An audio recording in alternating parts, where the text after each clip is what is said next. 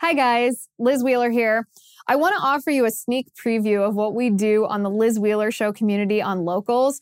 If you are a VIP, you get ad-free shows, you get weekly question and answers with me, and you get extra segments of the show every day that are just for VIPs. And today, I want to share a sneak preview of one of these VIP-only segments. We talked about a report from journalist Glenn Greenwald about cancel culture and censorship, and it's one of the most insightful things that I've read in a long time, particularly as it relates to what we are actually facing in our political opposition in our country right now.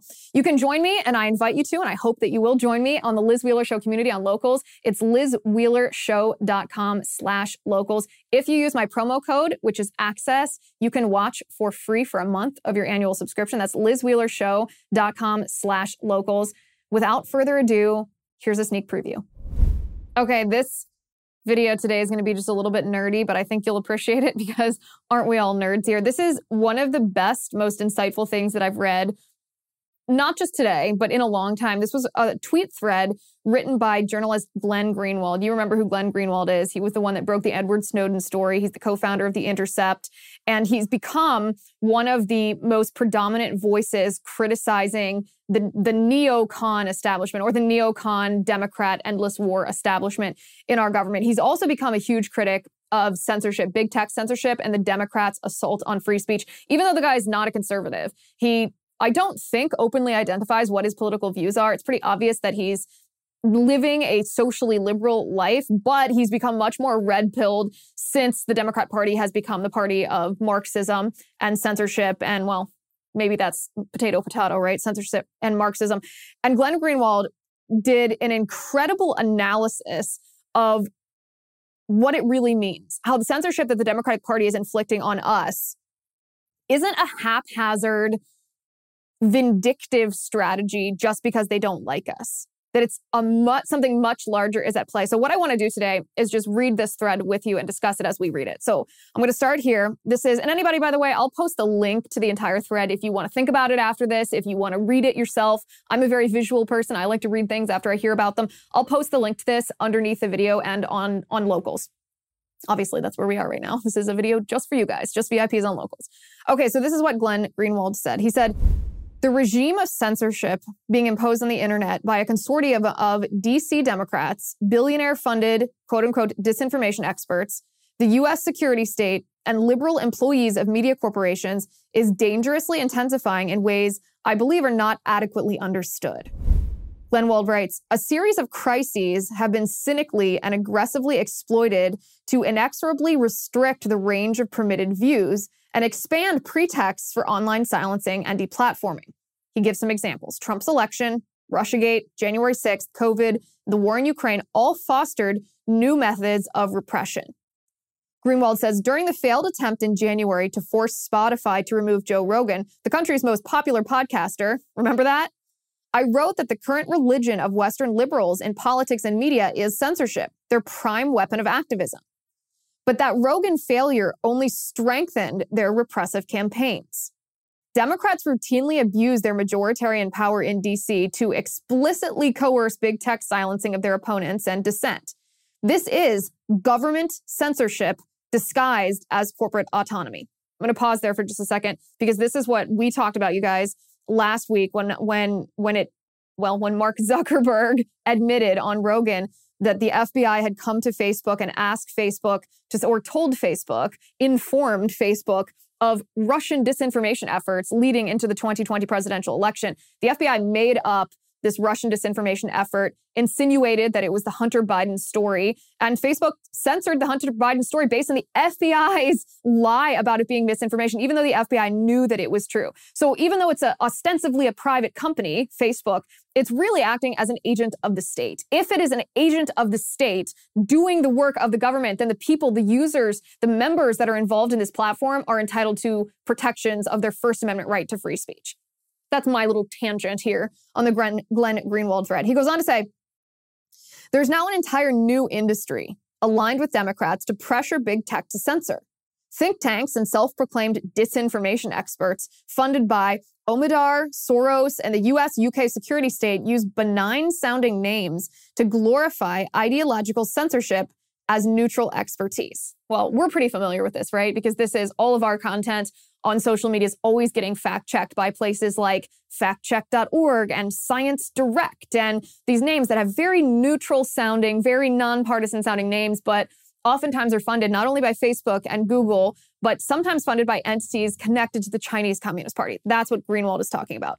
He goes on to say the worst, most vile arm of this regime are the censorship-mad liberal employees of big media corporations. And he gives a couple examples, including Taylor Lorenz. We're all familiar with Taylor Lorenz of The Washington Post because it was Taylor Lorenz who doxed Libs of TikTok. Greenwald says masquerading as journalists, they align with the scummiest Democrat groups like Media Matters to silence and deplatform. Greenwald said it's astonishing to watch Democrats and their allies in media corporations posture as opponents of fascism, while their main goal is to unite state and corporate power to censor their critics and degrade the internet into an increasingly repressive weapon of information control.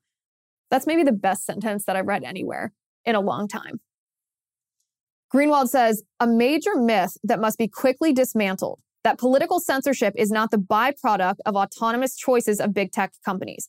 This is happening because DC Democrats and the US security state are threatening reprisals if they refuse. These reprisals are explicit. He includes a video showing that this is true, which I highly encourage you. Like I said, I'll post a link to this. You can go watch all of the additional information that he links. He says, but the worst is watching people whose job title in corporate HR departments is journalist take the lead in agitating for censorship. They exploit the platforms of corporate giants to pioneer increasingly dangerous means of banning dissenters. These are the authoritarians. This is the frog boiling in water problem. The increase in censorship is gradual but continuous, preventing recognition of how severe it's become. The EU now legally mandates censorship of Russian news. They have made it illegal for companies to air it. Greenwald says, so many new tactics of censorship repression have emerged in the West. Trudeau freezing bank accounts of trucker protesters, PayPal partnering with the ADL to ban dissidents from the financial system, big tech platforms openly colluding in unison to deperson people from the internet. All of this stems from the classic mentality, Greenwald writes, of all would-be tyrants. Our enemies are so dangerous, their views are so threatening, that everything we do, lying, repression, censorship, is noble. That's what made the Sam Harris confession so vital. That's how liberal elites think. Sam Harris, as you remember, is an atheist who's not conservative, but he was part of what was known as the intellectual dark web.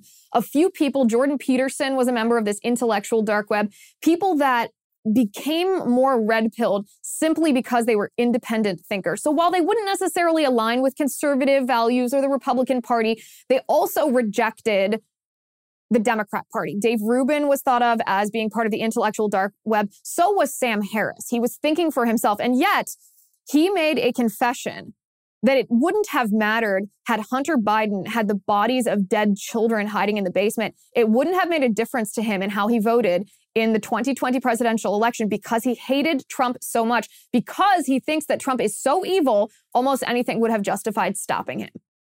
And as Greenwald points out, this is a perfect example. Sam Harris is simply the one who admitted it, but this is how the Democrats are thinking. This is how they're operating. Greenwald says, this is why I regard the Hunter Biden scandal as uniquely alarming. The media didn't just bury the archive. The CIA concocted a lie about it. It's Russian disinformation. Media outlets spread that lie. Big tech censored it because lying and repression to them is justified. The authoritarian mentality that led the CIA, corporate media, and big tech to lie about the Biden archive before the election is the same driving this new censorship craze. It's the hallmark of all tyranny. Our enemies are so evil and dangerous, anything is justified to stop them. How come, Greenwald asks, not one media outlet that spread the CIA lie, the Hunter Biden archive was Russian disinformation, retracted or apologized? This is why. They believe they are so benevolent, their cause so just, that lying and censorship are benevolent. The one encouraging aspect, Greenwald says, as so often happens with despotic factions, they are triggering and fueling the backlash to their excesses. Sites devoted to free speech, led by Rumble, along with Substack and Callan and others, are exploding in growth. But as these free speech platforms grow and become a threat, the efforts to crush them also grow. Exactly as AOC, other Dems, and their corporate media allies successfully demanded that Google, Apple, and Amazon destroy Parler when it became the single most popular app in the country. Greenwald says it's hard to overstate how much pressure is now brought to bear by liberal censors on these free speech platforms, especially Rumble. Their vendors are threatened. Their hosting companies are targeted. They have accounts canceled and firms refusing to deal with them. It is a regime. Greenwald said it's not melodrama or hyperbole to say what we have is a war in the West, a war over whether the internet will be free, over whether dissent will be allowed, over whether we will live in the closed propaganda system our elites claim the bad countries impose. It's no different, he says. In even the most despotic nations, the banal conformist citizen thinks that they are free. As Rosa Luxemburg said, he who does not move does not feel his chains. Of course, the Chris Hayes and the Don Lemons think this is all absurd. Good liberals threaten nobody and thus flourish. Greenwald concludes, the measure of societal freedom is not how tyrants or not how servants of power are treated. They're always left alone or rewarded. The key metric is how dissidents are treated. Now they are imprisoned like Assange, exiled like Snowden, and above all, silenced by corporate and state power. For more than a month, he said, I've removed myself from the news cycle, because my only priority right now is my family, he said. But distance brings clarity. This censorship mania consuming Western liberals is deeply dangerous and growing.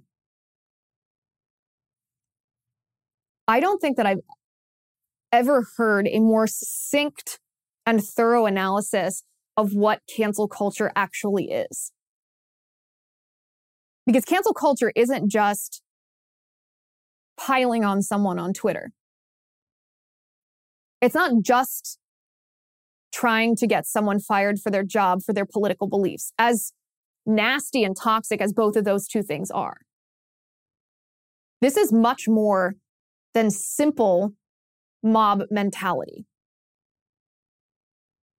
This is a coordinated structure intended to stifle and stop half the country.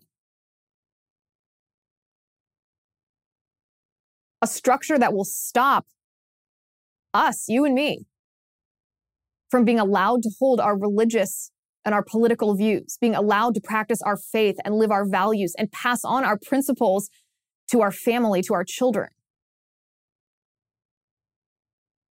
It's a scary thing to think about, and I don't read this with you today to cause any of us to be depressed. I read this because I truly believe that in order to fight back well against the political opposition that we are facing, we have to understand what that political opposition is.